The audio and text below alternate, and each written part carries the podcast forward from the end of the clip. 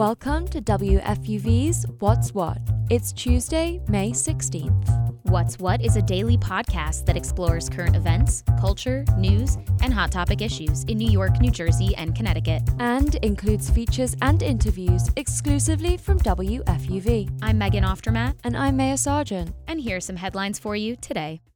Mayor Eric Adams has turned to schools for help with the current migrant crisis in New York City. That's following the expiration of Title 42 last week. Over 4,000 asylum seekers landed in the city just last week, and Mayor Adams is anticipating 15 busloads of migrants by the weekend. Seven public schools in Brooklyn and Staten Island are currently being used to house migrants. Mayor Adams says they are looking at 20 school gyms in total. But parents at the selected schools are unhappy with this decision. They're worried for their children's safety. Jessamine Lee is a parent on the panel for educational policy. On social media, she tweeted that there seems to be no plan in place to separate migrants and school children. She says the presence of unknown adults in schools is causing a lot of fear mongering. Mayor Adams says the decision to house migrants in schools was not a comfortable one. Governor Hochul has allocated a billion dollars in the current budget to support the migrant crisis, but the mayor says that's not enough support. He's calling for federal and state assistance and emergency action down at the border. This afternoon, President Biden will deliver remarks at the Jewish American Heritage Month celebration. He will discuss how his administration is confronting anti Semitism in the country. The event will include performances from the Broadway revival of Parade. The show recounts the real life trial and hanging of a Jewish factory owner who was wrongfully accused of murder in 1913. The president will also discuss how he was motivated to run for office after witnessing a neo Nazi march in Virginia six years ago. That's according to the Associated Press. A handful of car manufacturers, including Ford and BMW, have plans to phase out AM radio in future models. Some have already eliminated it completely. AM radio was the first type of radio broadcast in the United States, and it still brings in over 80 million listeners each month. Most of the car companies have expressed that AM radio is not compatible with electric vehicles. And that's because electric motors have the tendency to generate electromagnetic waves. They interfere with AM radio transmissions. But some United States lawmakers say there are already technologies in place to avoid this problem. For example, Massachusetts Senator Ed Markey sent letters to over a dozen auto manufacturers in December, urging them to keep AM radio in their future models. That's largely due to the fact that radio stations, especially AM radio stations, continue to operate during emergencies and can alert the public in times of crisis. And others have even joined the fight to save AM radio. This year, the National Association of Broadcasters launched a campaign to highlight the importance of AM radio in cars. Adidas is planning to sell its remaining stock of Yeezys and give the money to charity. The iconic shoe line was created in collaboration with Ye, the artist formerly known as Kanye West. The company has been struggling to decide what to do with the stockpile of sneakers since it cut its ties with Ye last year after he made some anti Semitic comments.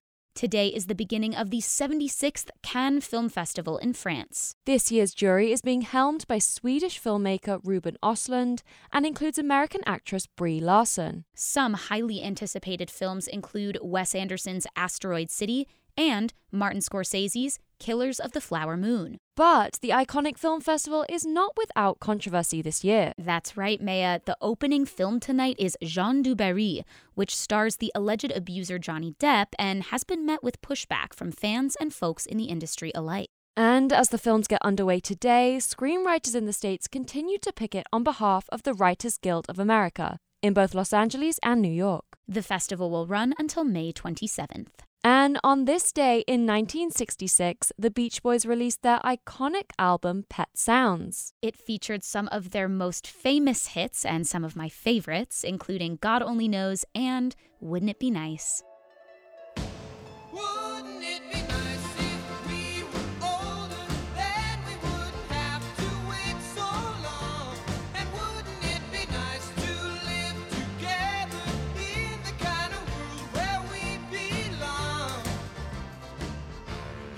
The album would spend 39 weeks on the Billboard's album chart.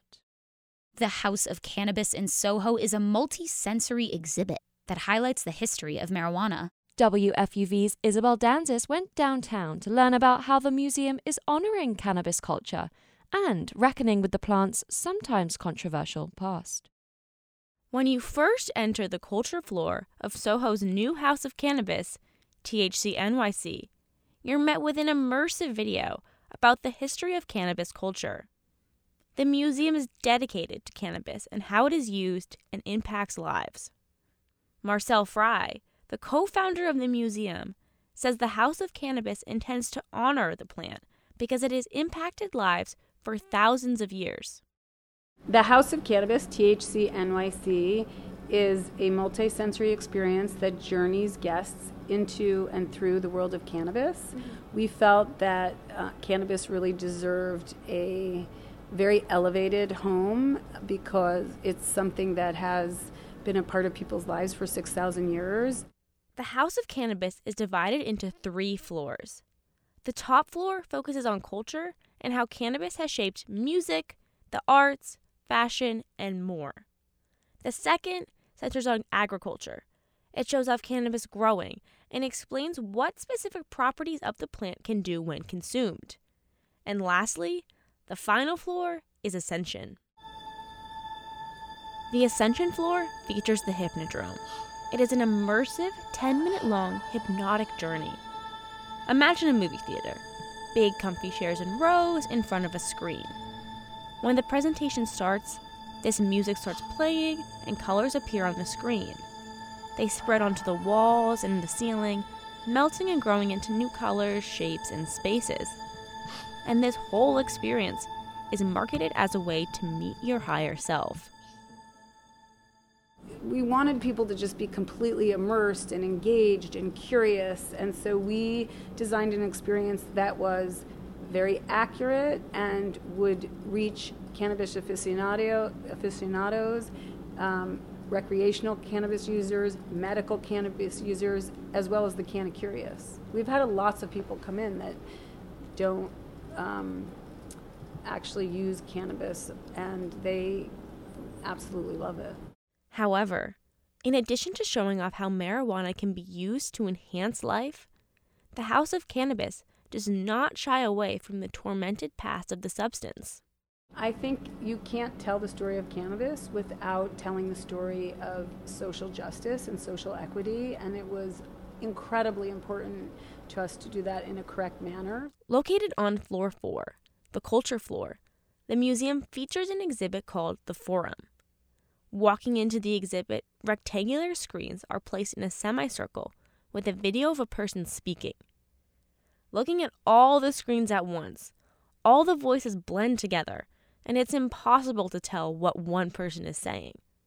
However, once you stand directly in front of one, the other voices are drowned out, and you can hear one person tell their story. And their stories feature how cannabis has negatively impacted their lives. In addition to showing off cannabis usage in this way, the museum actively deals with the repercussions of a cannabis conviction. The House of Cannabis really likes to walk its talk, and so not only are we um, informing the public about these issues and helping them to understand it by breaking it down even further than it's typically broken down and hearing testimony, real testimony from the people that has affected. But it needs to be a part of our DNA. We need to walk our talk. So 30% of our employees, and possibly more, are all formerly car- incarcerated. The House of Cannabis partnered with a Second U Foundation. Second U is an organization that focuses on helping formerly incarcerated individuals find careers. Hector Guadalupe is the founder and executive director of Second U. He says the partnership with the House of Cannabis is especially important because of cannabis's history in the United States. It's really important because of the, the racial disparities placed on brown and Latino and black communities that are faced with with these outrageous um, marijuana convictions um, throughout that we've seen throughout the country. Um, men and women are serving life sentences for pot. Guadalupe says that employing people at the House of Cannabis, especially those with marijuana charges, is a way to stand up against these types of convictions. This is sort of our, um, I would say, the THC um, House of Cannabis and the Second U's pledge against um, this modern day slavery by hiring some of these returning citizens who have marijuana and, and uh, charges and have served time and have had their lives ruined because of cannabis convictions, and now showing that they can be employed at, at, at this really, really cool museum and build careers and move on to be productive uh, uh, citizens and professionals. The House of Cannabis is a permanent installation in Soho. I'm Isabel Danzis, WFUV News. That was WFUV's Isabel Danzis at the House of Cannabis in Soho. And that's our show for today. I'm Maya Sargent. And I'm Megan Oftermatt. Check back with us tomorrow at 3 o'clock for more news, music, and culture. And tell your friends so they can find WFUV's What's What at WFUVnews.org and wherever you get your podcasts.